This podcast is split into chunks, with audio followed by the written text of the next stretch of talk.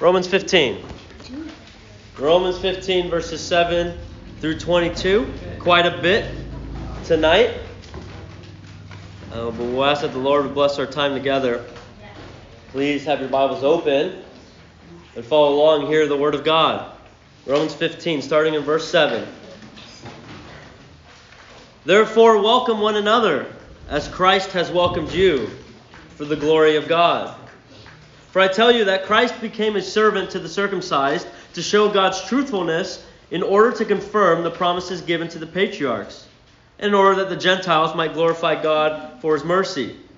As it is written, Therefore I will praise you among the Gentiles, and sing to your name. And again it is said, Rejoice, O Gentiles, with his people. And again, Praise the Lord, all you Gentiles, and let all the people extol him. And again, Isaiah says, The root of Jesse will come, even he who arises to rule the Gentiles. In him will the Gentiles hope. May the God of hope fill you with all joy and peace in believing, so that by the power of the Holy Spirit you may abound in hope. I myself am satisfied about you, my brothers, that you yourselves are full of goodness, filled with all knowledge, and able to instruct one another. But on some points I've written to you very boldly by way of reminder because of the grace given me by God to be a minister of Christ Jesus to the Gentiles in the priestly service of the gospel of God, so that the offering of the Gentiles may be acceptable, sanctified by the Holy Spirit. In Christ Jesus, then, I have reason to be proud of my work for God. For I will not venture to speak of anything except what Christ has accomplished through me to bring the Gentiles to obedience by word and deed, by the power of signs and wonders, by the power of the Spirit of God, so that from Jerusalem and all the way around to Illyricum, Illyricum sorry, it's a tough one, I fulfill the ministry of the gospel of Christ. And thus I make it my ambition to preach the gospel, not where Christ has already been named, lest I build on someone else's foundation, but as it is written, those who have never been told of him will see and those who have never heard will understand. This is the reason why I have so often been hindered from coming to you. All right, like I said, a lot there. I know um, we'll fly high in some places and we'll really camp out uh, in others. So allow me to pray for us um, as we uh, approach God's Word. Lord God, we do ask that you would be with us in this time. Give us understanding of your word. May Christ be exalted. Lord, I pray that the sweetness of your gospel would either be made new or would be afresh on us tonight. And Lord, that your gospel would cause us to worship, that your gospel would cause us to love, would cause us to live for you. Lord, I pray that you would bless our time. Clear us of distractions. Pray your Holy Spirit will work mightily for your glory. We pray in Christ's name. Amen.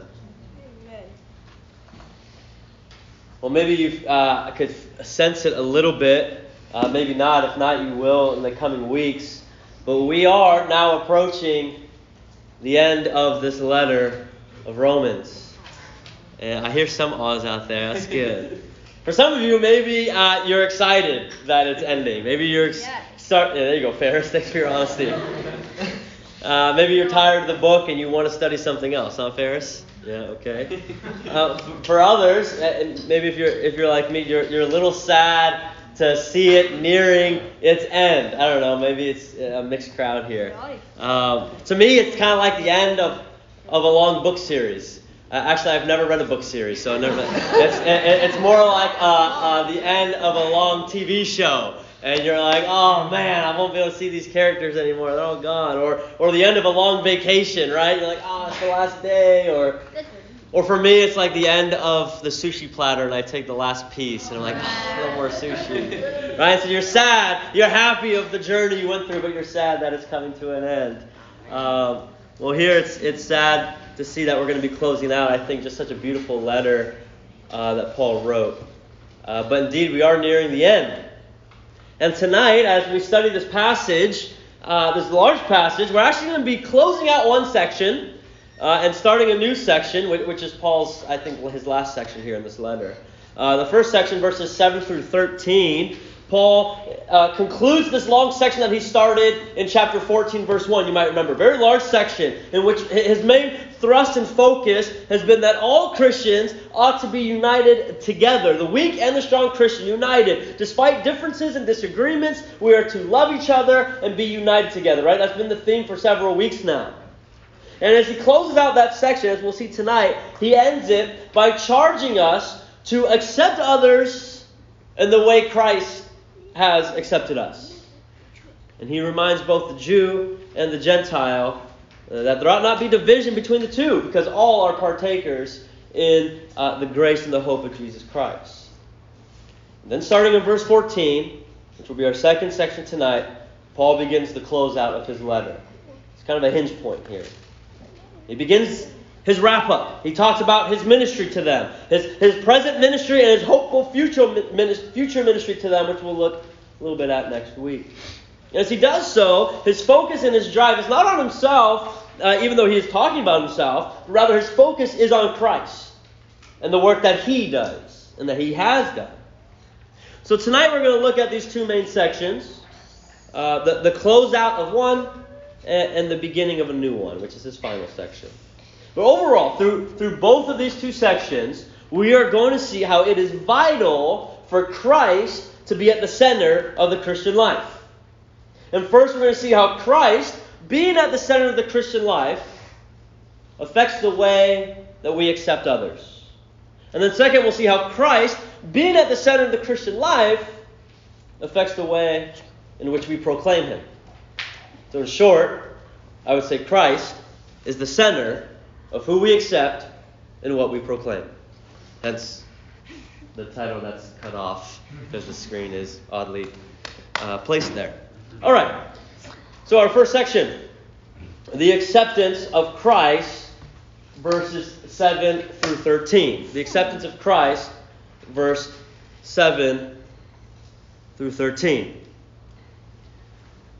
And we're going to spend most of our time here in this section, and really a lot of it in verse 7. In fact, last week uh, Ethan tempted me just to do one sermon on verse 7, and I almost did, but Ethan, I did not fall to your temptation.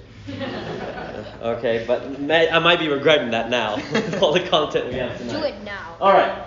First, we see Christ's acceptance of the Christian. Christ's acceptance of the Christian. Verse 7 starts with a therefore. It says, Therefore, welcome one another.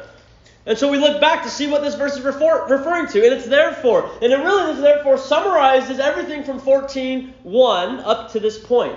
And I would say, especially the last two verses we looked at last week, that commend us to live in harmony with one another and with one voice, glorifying God together. Then he says, therefore, therefore, in light of living in harmony with one another, glorifying God together in one voice, he says, therefore, welcome one another, as Christ has welcomed you for the glory of God says, welcome one another. That's what the ESV says, which, which is what I read. Welcome. The NASB and others use the word accept. Accept one another. The King James Version uses receives. Receive one another. It's the idea of accepting and receiving and welcoming them. That you are not rejecting them. You're not judging them. You're not at odds with them. But instead you accept and you receive and you welcome them. There is a lot to unpack in this small little verse, as Ethan had anticipated. So we will unpack quite a bit here in this section. So if you're taking notes, even though I'm not going to put more mm, bullet points up, there's going to be a lot of subpoints in this one point, okay? So just be prepared for that. Take your notes as you wish. Right now, I want us to focus on the statement in this verse, verse 7, that says, As Christ has welcomed you, or as Christ has accepted you. Let's spend some time understanding what that really means for Christ to have welcomed, for Him to accept, for Him to receive you. If you are indeed a Christian here tonight, what does that mean that Christ has accepted you? Well, in order for us to do that, I want us to first look at, well, who were we when Christ accepted us? And secondly, in, what ways does Christ accept us? What were we like? Who were we when Christ accepted us? And then, what does what ways does Christ accept us? So, who are we that Christ accept us? What ways? Well, first, we are sinners. Christ accepts us as sinners. We are sinners. And being a sinner is our nature. It's not first what we do, but it is first what we are. By nature, we are sinners. Every single person is born with a sin nature. Even Duncan in the back. Nolan, I'm sorry, he's a little sinner. He says, yeah, see, he knows. All of us who are born under Adam are born with a sin nature. And you say, well, no, I was born in, in a Christian family. I've always been a Christian. I've always been in a Christian family. And if you were born in a Christian family, I say, thank God for that. Praise God for that. You are a sinner born in a Christian family. We are all sinners by nature. And in being sinners, we sin. That means that we have gone against what God has said, that we go against His will, that we go against His commands, that we sin against God Almighty Himself. That we are rebels against God. Not only that are we sinners, but second off, we are outcasts, the Bible says. We are outcasts. Outcasts from who? We are outcasts from God. God cannot be with sin. For God is perfect. God is holy. There is no sin in God. Sin, in fact, completely goes against the very nature of God Himself. And so, being sinners in our own nature, we cannot have communion with God. We cannot be with God. Instead, we are alienated. We are separated from God. Ephesians 2:14 says there is a wall of hostility between us and God. That is that alienation. That is that separation. A wall of hostility. It's like this giant wall that is just reaches through the heavens, and there's us on one side and God on the other. It's this wall of hostility. We cannot uh, go through it. We cannot go around it. We cannot go above it. We cannot go under it. Isn't there like a children's book about that or something? Like the squirrel went around it. The squirrel went above it. Okay, that's we cannot do that with this wall of hostility. It separates us. It alienates us from God. And this hostility that we have, this wall of hostility, shows there is no, no neutrality between us and God. You cannot be neutral with Him. You cannot be sitting on the wall and say, well, sometimes I'll lean towards God and sometimes I'll lean away from God, but I'm all right. Like, we're okay. We're chill. We're neutral. We're fine with each other. There is no neutrality. You are on one side of that wall or the other. There's a wall of hostility separating us, alienating us in our nature apart from Him. And because of this hostility, by nature we are His enemy. We are at war with God. And maybe you think you're fine with God. I'm talking to the non Christian. Maybe you think you're fine with God. But if you remain in your natural state, if you have not been born again, you are not fine with God. You are, the Bible says, an enemy of God. Even if you feel you are neutral, but you're not with Him, you're not for Him, and you are against Him. And to make things even worse, thirdly, I would say, as we're describing ourselves, we are dead and hopeless. In fact, Ephesians 2 1 through 3 tells us of our spiritual deadness apart from Christ. You guys know that. Josiah preached on that a little while ago. That there is no spiritual life in us, that we cannot respond to the things of God, that we cannot save ourselves, that we have no ability on our own to change our nature of sinner, on our own to end our hostility with God, and on our own to become spiritually alive. We cannot, but we are dead. We cannot spiritually respond. We cannot change who we are on our own strength or by our own doings. And this is who we are in our natural state. Everything that I just said that we are sinners, that we are outcasts, separated, alienated, enemies, that we are dead, that we are hopeless. This is who we are. And yet, Christ accepts us. And yet, Christ accepts us. And He accepts us in this state. In state in which I described, that is the condition in which we are in, in which He accepts us. This is the plot twist. You see, He does not accept us once we get ourselves out of this state, once we are no longer sinners, once we are no longer outcasts, once we are no longer alienated or enemies or dead, then He accepts us. No, He doesn't wait until we've lived a good life. He doesn't wait until we've become interested in the things of God, or until we've put in enough time at church, or until we've learned enough things about God. Then He accepts us. No. He accepts us in this state, in the state in which I just described being a sinner, an outcast, an enemy, and dead and hopeless. And it is in that state in which Christ accepts us.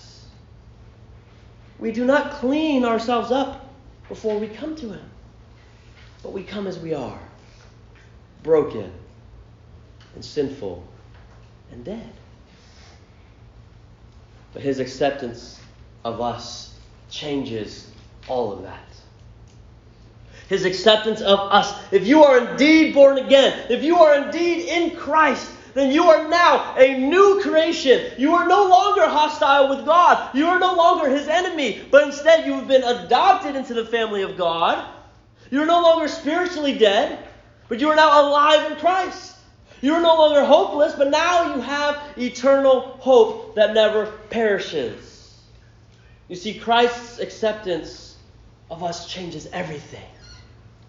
Everything. But what does Christ's acceptance of his people actually look like? What does it look like for Christ to accept us? Here's more of your sub bullet points. Many different ways. What, what does it look like? First, Christ accepts us joyfully. He accepts us joyfully. There are three parables that are back to back to back in the Gospel of Luke all of which point us to the fact that God rejoices in our salvation. In fact, He directs us to rejoice in other people's salvation as well. And they are the parables of the lost sheep, the parable of the lost coin, and the parable of the lost son. Some people call it the prodigal son. I think it's more in its context about the lost son. Let me read of what it says on, in each three of those parables in Luke 15. The first one, verses 5 and 6, talking about the lost sheep. And when he has found it, he lays it on his shoulders, rejoicing. And when he comes home, he calls together his friends and his neighbors, saying to them, Rejoice with me, for I have found my sheep that was lost. And then he does the parable of the lost coin. Verses 9 and 10. And when she has found it, she calls together her friends and neighbors, saying, Rejoice with me, for I have found the coin I had lost. Just so, I tell you, there is joy before the angels of God over one sinner who repents. And then the parable of the lost son, verses 22 through 24. Sorry, wrong page. Verse 22 through 24. But the father said to his servants, Bring quickly the best robe and put it on him, and put a ring on his hand and shoes on his feet, and bring the fattened calf and kill it, and let us eat and celebrate. For this my son was dead and is alive again. He was lost and is found. And they began to celebrate. You see, there is joy and there is celebration that Christ has in accepting us. Even the angels rejoice. Christ does not accept us begrudgingly, but he does so joyfully. Secondly, Christ accepts us in spite of our sin.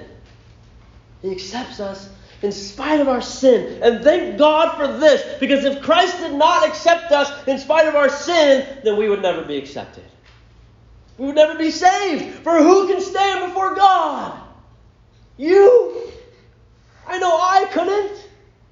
But even in the midst of our sin, even while we were sinners, while we were enemies, Christ died for us. Christ loved us.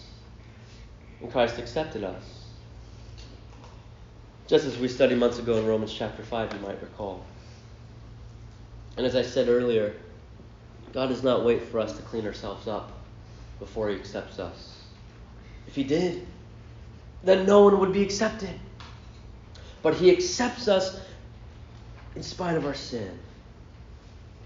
Thirdly, Christ accepts us impartially impartially. What that means is God does not save just a specific type of person.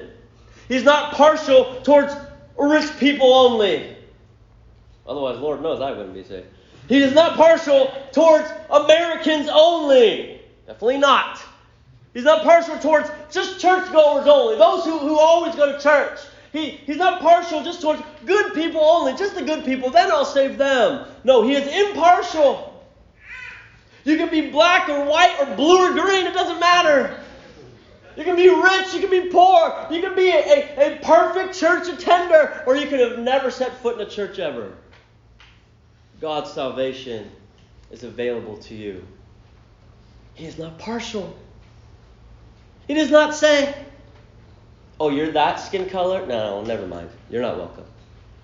Oh, you haven't gone to church very much? You kind of skip out? Yeah, no.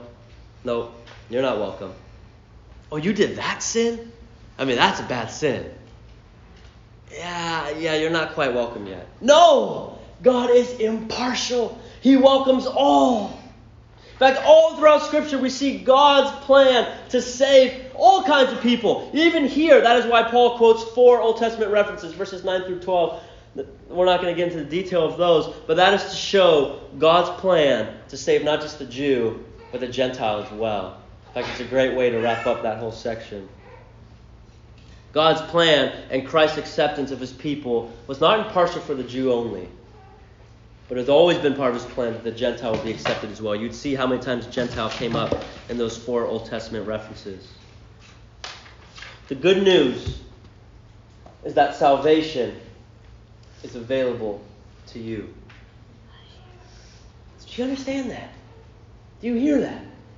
The good news is that salvation is available to you.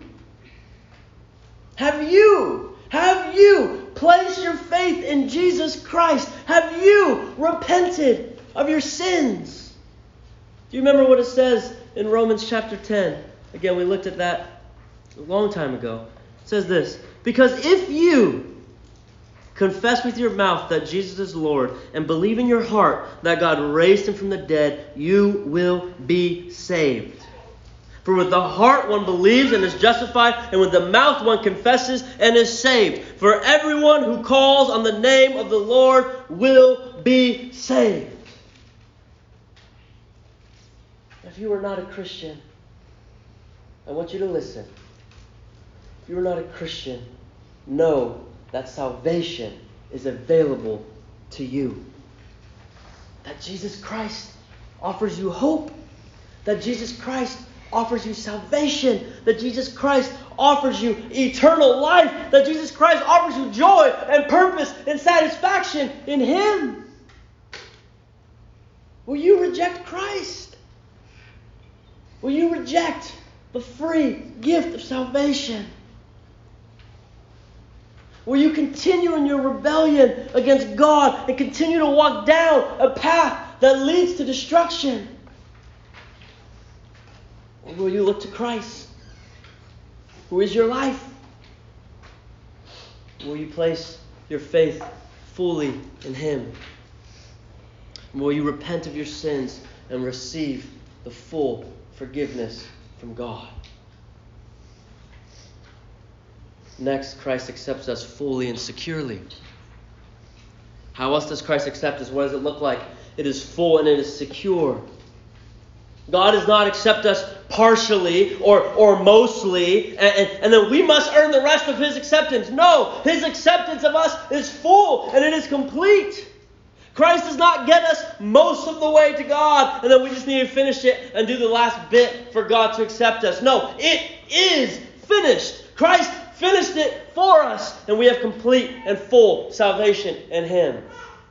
And it is secure. He will not change His acceptance of you. He will not accept you one day and then just disown you the next. He will not change His mind down the road. If so, He would have changed His mind on me a long time ago, many times ago. But no, His acceptance is unconditional and is unchanging.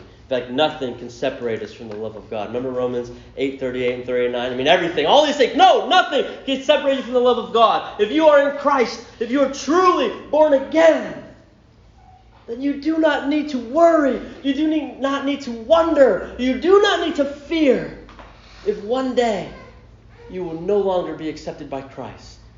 There is no fear. Christian, He will always accept you because his acceptance of you is complete and it is unchanging. You are forever secure in his acceptance of you. And lastly, what we see of his acceptance that Christ accepts us for the glory of God. And I stated here in youth group before salvation and his acceptance of us. While it is for our infinite and extreme and eternal benefit, yes, I'm so glad, but it's not primarily for us. Is for the glory of God Himself. That's what salvation is about. Ephesians 1 5 through 6. He predestined us for adoption as sons through Jesus Christ according to the purpose of his will to what? To the praise of his glorious grace. God is the one who receives glory in our salvation. That's what it's all about. His glory. We are saved ultimately to bring glory to God. Now, there's a lot there that was just said. And I want you to put all these thoughts together on the drawing board, if you will. Maybe you've taken notes. Let's take all these thoughts, put all these thoughts together. The thoughts of, of who we are, in the condition we are in which Christ accepts us. Being a sinner and an outcast, enemy, separated, alienated, hopeless, dead, all of this. Put that on the board.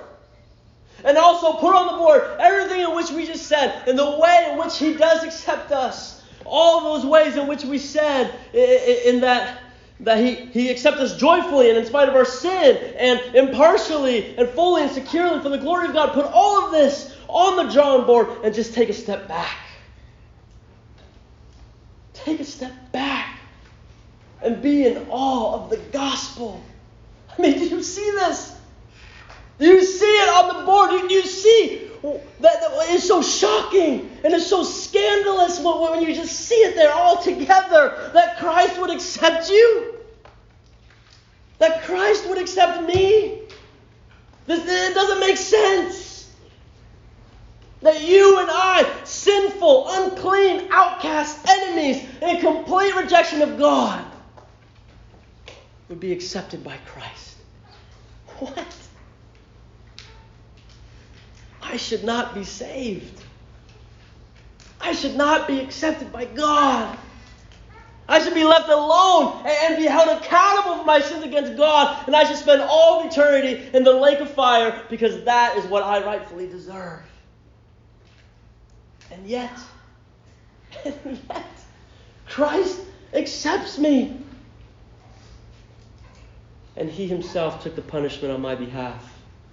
And now my slate is wiped clean, and my sins have been washed away, and I am saved, and I am a new creation, and I worship God because of Him, not because of me,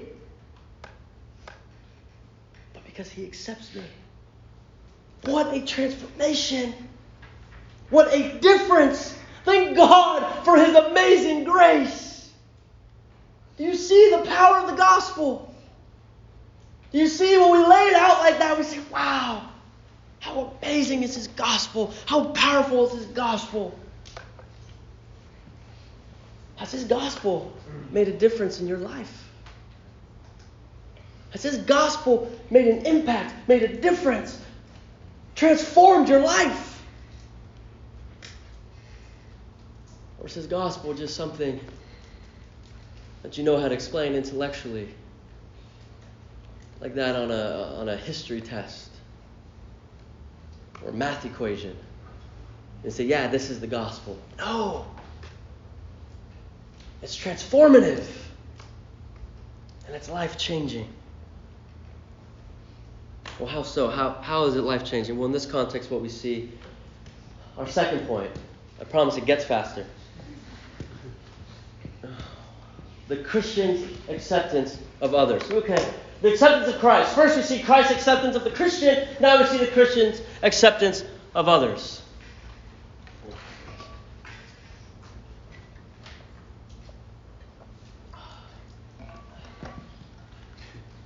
That's nice. All right. The Christian's acceptance of others. So, the call here is to now accept one another as Christ has accepted you. Okay, now wait a second. Remember what we just said how Christ accepted us. Now that is our call as a Christian to accept others in that way. That in the fullest, in the deepest, in the most sincere and genuine way, the Christian is to accept one another in the same way that Christ has accepted them.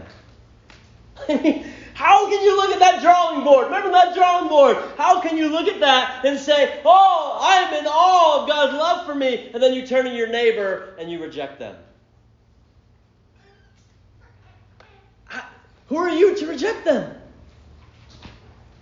When you reject another brother or sister in Christ, you are taking a position of pride and you are placing yourself in a position higher than God.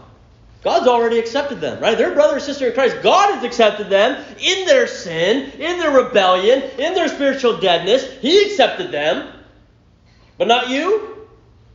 You, for some reason, believe you can reject someone whom Christ has already accepted. No. Paul says we are to accept one another as Christ has accepted us and them. Well, how so? What does that look like? How can we accept Christ as he accepted us? Well, how did Christ accept us? Let's go back. Let's bring this guy on back. First, joyfully. Right? Christ accepted us joyfully. We accept others joyfully. We are to joyfully accept one another. Out of love for our Lord and out of love for his people, we are to joyfully accept others. Not like when your parents say you need to forgive your brother and you slap him across the head and your mama says, okay, hey, he slapped you across the head, now you need to forgive him. Okay, I forgive you. we know you don't forgive him, but you say it so that you don't get in trouble, right? That's not what he's saying. You say, okay, I accept you. No, to joyfully accept others as they have been welcomed into the family of God, just like you. And so you too welcome them. So joyfully, how else do we accept others? We accept others in spite of their sin. Other Christians will sin against you. And you're like, Amen. I know. And you will sin against other Christians. No, I won't do that. Yes. And the closer you get to other Christians, and the more involved you get with other Christians and in ministry, the more you will be sinned against. But even in spite of their sin, we are still to accept them, just as Christ accepted us in spite of our sin. How else are we supposed to accept others? Impartially. We're to accept all brothers and sisters in Christ, not just the ones, oh, that are like me. I want to accept all the ones that are like me because I'm so cool. Right, Jordan? Yeah, you're cool. No. the tendency, even here at TYG, the tendency is to find your pockets, right? To find your cliques, to, to accept those people, those that are like me. But what about the new person? What about that weird kid who's not like the rest of us, who sits in the front row to my right? Do do I, like like like Ethan. No, no, not actually. Like, you know, like hypothetically speaking. Oh. Yeah, yeah, hypothetically speaking. Uh, yeah. What about them? Right? The weird ones, the ones that aren't like you. Do you accept them? Oh, yeah, yeah, yeah, I accept them. That's easy to say, but do your actions say otherwise? Or do you accept others impartially? You see? Next, fully and securely. We're to accept others fully and securely. You should not just accept others when everything's going well and they're doing and they're saying everything you like. Oh, but as soon as they mess up, oh, you're dead to me. Talk to the hand and go away. Do people still talk to the hand? Yeah. Yeah, Ferris? Okay. Because I've seen people do it. You've seen people do it. Yeah, yeah, yeah. That's cool. I got you. I got you. Your acceptance of, of them as being part of the body of Christ, it ought to be secure. It ought to be unchanging. The body of Christ ought to be so gracious to one another. We ought to be so gracious to each other that even when we fall short, even when we fail, even when we sin against each other, we know we're still accepted in the body of Christ. Do people know that about you? You hear you claim to be a Christian. Do people know that about you? Do people know that even if they mess up, even if they sin against you, you will still accept them? You will still be gracious to them. Do they know that about you? Is that even true about you? Or do other people walk on eggshells around you because they know that as soon as they mess up, you're going to explode? Or you're going to shun them? Or your acceptance of them will run out? we ought to accept each other fully and securely. And lastly, we ought to accept them for the glory of God. Our acceptance of others ought to be for the glory of God. And indeed, our true and genuine acceptance of others, one that accepts others like Christ accepts us, that is glorifying to God. And that ought to be our motive, and that ought to be our goal the glory of God. And so accept others, not for your own gain, or for your own reputation, or for your own optics and how you look to everyone, but accept others because you know it honors and glorifies God. Accept others because you know that when the body of Christ is in unity together, that they can better worship and serve God together. All for the glory of his name, you see. The point is this.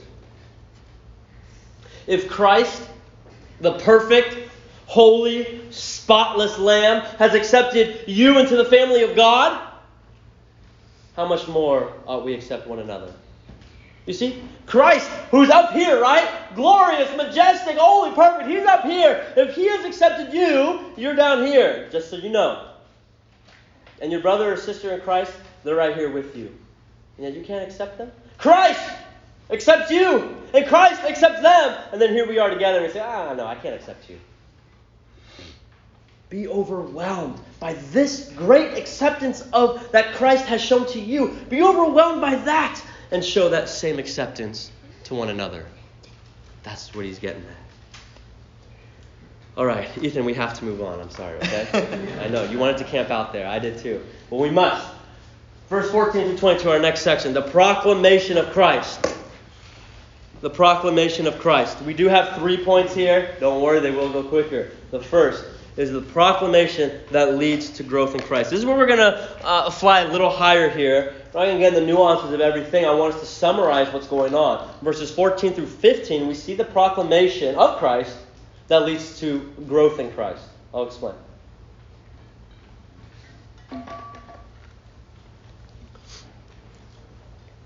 Paul is commending them and he's acknowledging the growth that God has done in their lives. This growth, it, it, it, happened apart from Paul's influence. There were others before he wrote this letter to them that had taught them and that had shepherded them. And Paul's aware of the ways in which others had proclaimed the truth of God into their lives and which God has used that for their growth. You see, others were proclaiming Christ to them, and, and God used that for the growth. You see, the proclamation of Christ and the work of the Holy Spirit causes growth in his people. And we are just vessels that proclaim it. We do not cause the growth, God does. But by His grace, many times, He chooses to use us. Well, there are three ways in which Paul acknowledges their growth in Christ. He says in verse 14, You yourselves are full of goodness, filled with knowledge, and able to instruct one another. Okay, here comes more subpoints to your subpoint. First is their goodness. What are ways Paul acknowledges their growth in Christ? Their goodness. And the word here for goodness is what you would expect. It's referring to moral and ethical goodness, being kind and thoughtful and caring towards others. But how can they have goodness? Luke, I remember a year and a half ago when you were in Romans 3 and you said, No one is good, no, not one. That's true. In our natural state, apart from Christ, we are not good. No one is good. But that's the difference that the Holy Spirit makes in the believer's life. The Holy Spirit, who gives us a new nature, changes us from the inside out. From the inside out. We to sing that tonight, right? That was a good job, whoever picked that song. Good job. In fact, goodness, which he says, goodness is one of the fruits of the Spirit. I like how Robert Haldane put it. He put it this way He said, In our flesh, there is nothing good. But it's equally true that from the work of the Spirit in our hearts, we may be full of goodness. See, there's a difference in the life of a believer, and the difference can always be traced back to the indwelling of the Holy Spirit. That with the Holy Spirit now indwelling the believer, that, that there is a putting to death sin and there is a putting on of Christ's likeness. There is growth in the Christian life caused by the Holy Spirit given by His grace. There's transformation in the believer's life. As we looked at in Romans chapter 12, verse 1. Is there evidence of the spiritual transformation in your life? If you're here, you claim to be a Christian, I ask you, is there evidence of this spiritual transformation in your life? How about specifically in goodness? has the proclamation of Christ produced growth in Christ that has created goodness in you? Would others say of you that you are kind, that you are caring, that you are thoughtful towards others? Or do others know you as rude, or angry, or unloving? Does your life reflect the spiritual fruit of goodness? That's not all he says about them. Second, he says their knowledge. He acknowledges their knowledge. And when Paul says knowledge, he's not saying they became bookworms and data heads and super smart. All right, yeah, you guys got super smart. No, he's not talking about intellect. He's talking about their knowledge of God's truth and his gospel. And indeed, every Christian should be growing in their knowledge of God's truth. It is understanding more and more of who God is and what He has done that, that drives us to live and further worship to Him. Because God is perfect, and God is marvelous, and God is indescribable. And as we learn more about Him, we are driven to worship Him. As we see more clearly how worthy of our lives and how worthy of worship He is. Do you fear God? Do you tremble at His holiness? Do you tremble at His majesty? Do, you see Him for who He is and what He's done? And you say, all He can do is bow down and worship you? Or do you have a small view of God? If you have a small view of God, you have a small worship of God. But we must seek to understand God more and more each day. And we can spend our whole lives being students of His Word, and we wouldn't come close to understanding the vastness of God's holiness and greatness. This knowledge, however, it cannot just be head knowledge, but it must lead to Christ like living. See, there's a big difference between saying we believe something intellectually and actually believing it in practice. And I'm sure to some extent, most of you guys have gained some knowledge of God for, from years ago until now, right? From those years, you have gained some amount of knowledge of God. Well, what has that led to? What has your knowledge of God led to?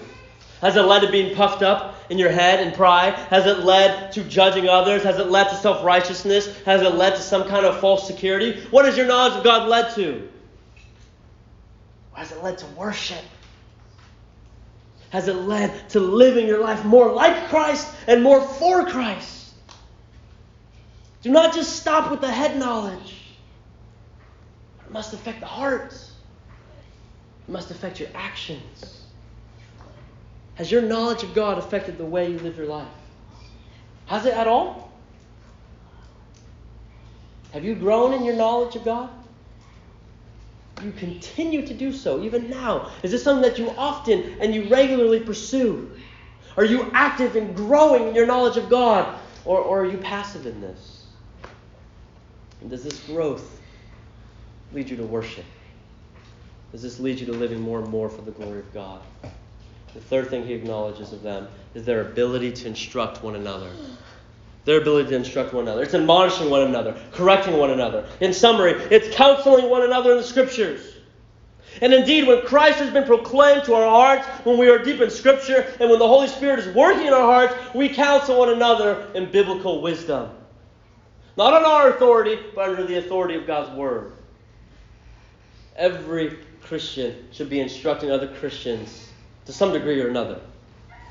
And every Christian should be receiving instruction and counsel from other Christians in one degree or another. You see what I'm saying? That it is natural, it's necessary. Uh, it's a necessary part of the Christian life of living together in the body of Christ. To be instructing and to be instructed, to admonish and to be admonished. Are you on the giving and on the receiving side of biblical instruction and counsel? If you are in Christ, you ought to be. I like how James Boice asked it. Listen to this. He says, do we love the Lord enough to talk about Him naturally and often? Do we love others enough to bring spiritual truths into daily conversation? Do we care for Christians enough to point them in the right direction when we see that they are deviating from or falling short of it? And do we sometimes talk about difficult things, though kindly? Do you admonish one another in grace and in humility? You care about one another to discuss deep spiritual truths with one another? Do you care for one another to bring up difficult and hard conversations for the sake of their edification and growth in Christ? Are you involved in each other's spiritual life in such a way that builds up the body of Christ? You ought to be given, you ought to be giving biblical counsel to others. And you ought to be receiving biblical counsel from others. We need it. We all need it. I need it. If you are in Christ, if you are truly Christian, you should be either discipling someone or being discipled or both. God has designed the body of Christ to be a means of grace into each other's lives. And so speak of God's truth into other people's lives, admonish them, and be spoken to of God's truth from others, and be admonished. Has the proclamation of Christ led to your growth in Christ? Has the teaching and the truths of Christ led to, to change in your life, led to growth and transformation to be more and more like Christ? If there is no evidence of the work of Christ in your life, if there is zero evidence of the work of Christ in your life, I'd be as bold as to say, I don't think that you are a Christian. I don't think you are in Christ. How can you be a Christian? How can you be in Christ? How can you have the Holy Spirit indwelling inside you and yet there is no change in your life? You can't. It's impossible. The Holy Spirit has transformed the believer's life. Therefore, there must be transformation. The Holy Spirit has breathed new life into the believer. He has raised the dead to life. Therefore, there must be new life. Christian, has the proclamation of Christ led to your growth in Christ? Has there been spiritual change and spiritual growth in your life? I believe it is very important for everyone professing faith. If you profess faith here tonight, I believe it's important for everyone professing faith to evaluate in their own lives if they are truly in the faith or not. And that's not my idea. That's Paul's idea. 2 Corinthians 3, uh, sorry, 13, 5. He says this Examine yourselves to see whether you are in the faith. Test yourselves, he says. Test yourself. If you are indeed in the faith, praise God. Praise God for the miracle He's done in your life. And praise God for the continual work He does in your life each and every day. It is by His grace. Okay, next. I told you I was going to go quicker. I lied. But this time I'm serious. These next two, for real, are quicker. For real. Sure? I, I don't know. We're going to find out. I'm pretty sure. Okay, I'm going to I'm gonna make it happen. I told you to buckle up before we have it. I told you it was going to be a long one. These two are quick. I, trust me. All right. Proclamation that boasts in Christ. Is this one going to be quick? Uh, we'll see. Proclamation that boasts in Christ. Verses 16 through 19. Even though Paul is boldly proclaiming the truth of Christ to them, he has this whole time, this whole letter. Even though Paul is a minister of the gospel, even though Paul is an apostle, Paul is not boasting himself. He only boasts in Christ. In fact, he quotes something similar to this in his letter to the Corinthians when he says, Let the one who boasts boast in the Lord. What does he say here? Verses 17 18. In Christ Jesus, then, I have reason to be proud of my work for God. You're like, What? You're proud? Verse 18. For I will not venture to speak of anything except what Christ has accomplished through me. See, there's the difference. What Christ has accomplished through me. He doesn't boast in himself, he boasts in Christ. There's no place for boasting in the Christian life. At least not in oneself. How can you? Everything is given, everything that's been given to you, everything done to you, everything done by you, is all by the grace of God. None of it originates in your own self. And even if God were to use you in great ways to lead a great revival, even if He were to use you for His kingdom, such as He did with Paul, you cannot take any credit for it. Rather, we must give all credit to God and we boast in Him. See, the people whom God chooses to use are simply instruments in His hands. He is the author, He is the creator, He is the artist, He is the craftsman. We're just a tool.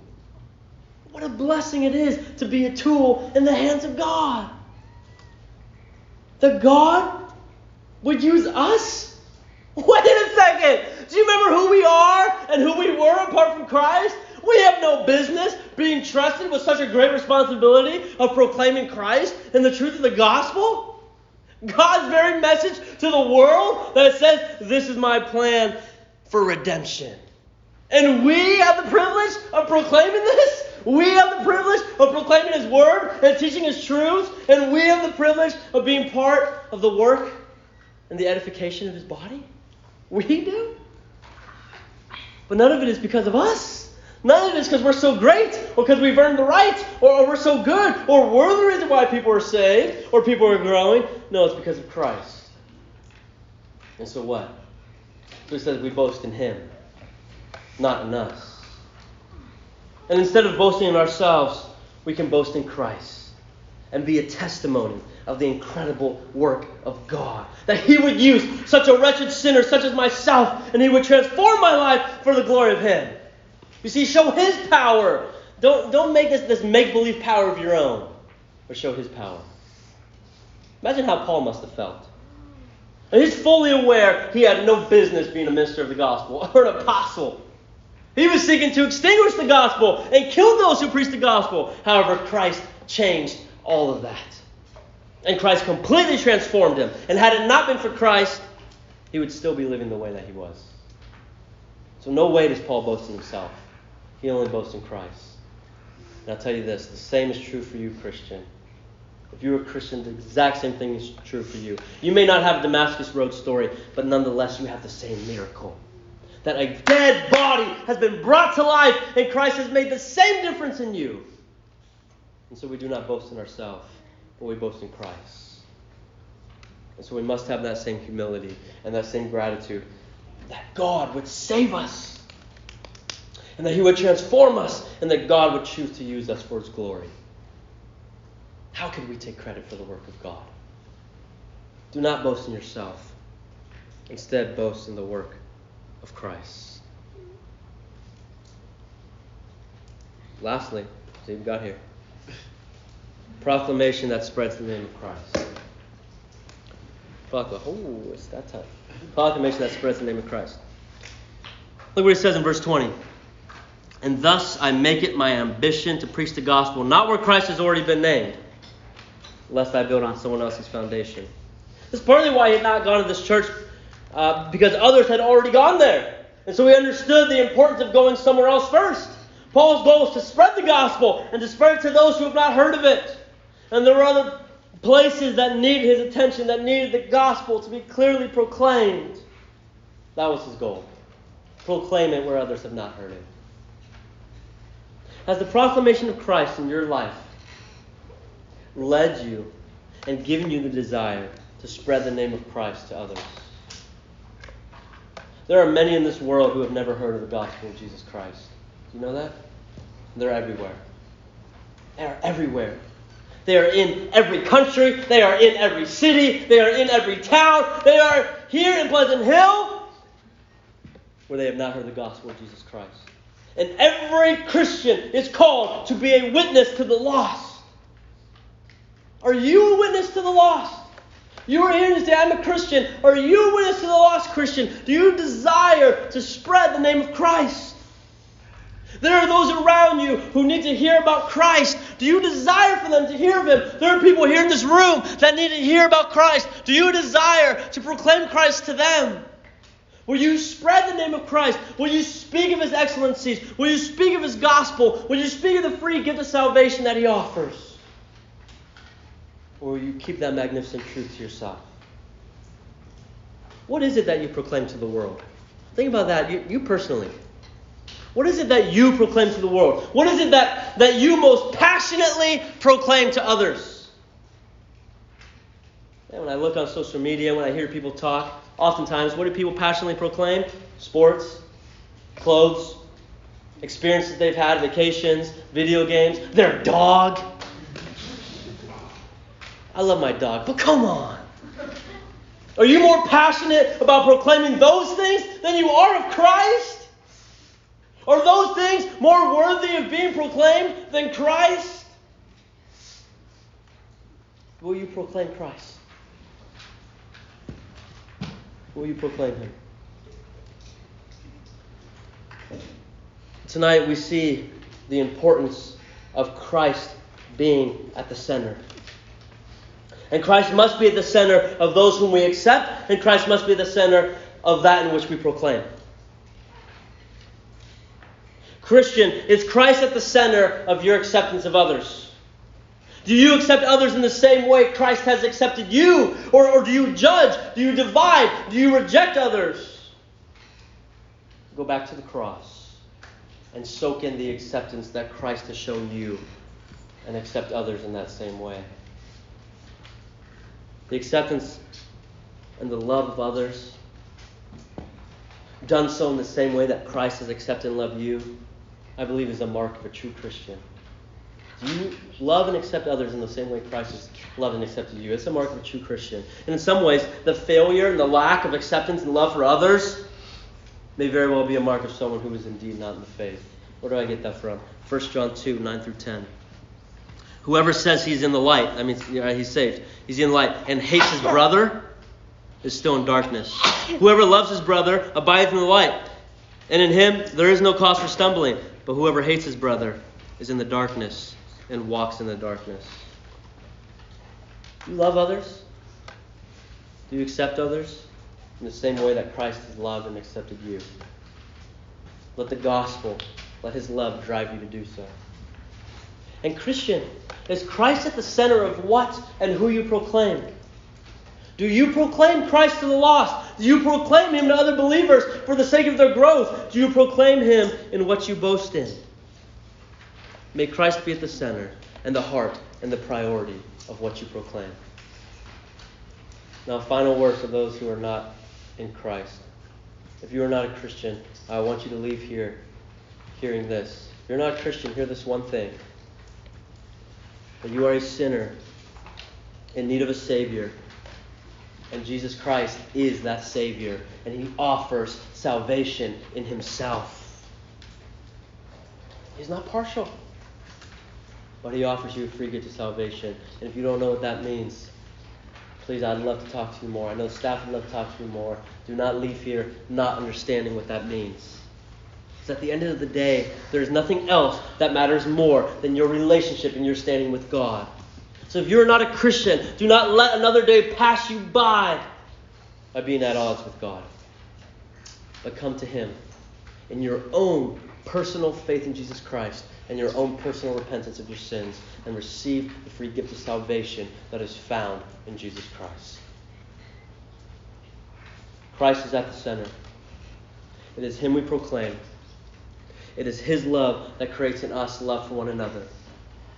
So we love others or may we love others and may we proclaim his truths in the name of Jesus Christ for his glory. Let me pray. Well, God, I pray that the Christ will compel us to love others. God, that we would accept one another in the ways in which Christ has accepted us, that would drive us to love others, that would drive us to live for your glory, and God, that we would proclaim Christ. It would, it would lead us to the proclamation of Christ, God, because we desire for your kingdom to grow, for you to be glorified. Lord, I ask that your Spirit would continue to work in our hearts, that we will not forget the things in which we have learned. And Lord, that you'd be honored and glorified. Even as we discuss these things, we pray. In Christ's name, amen.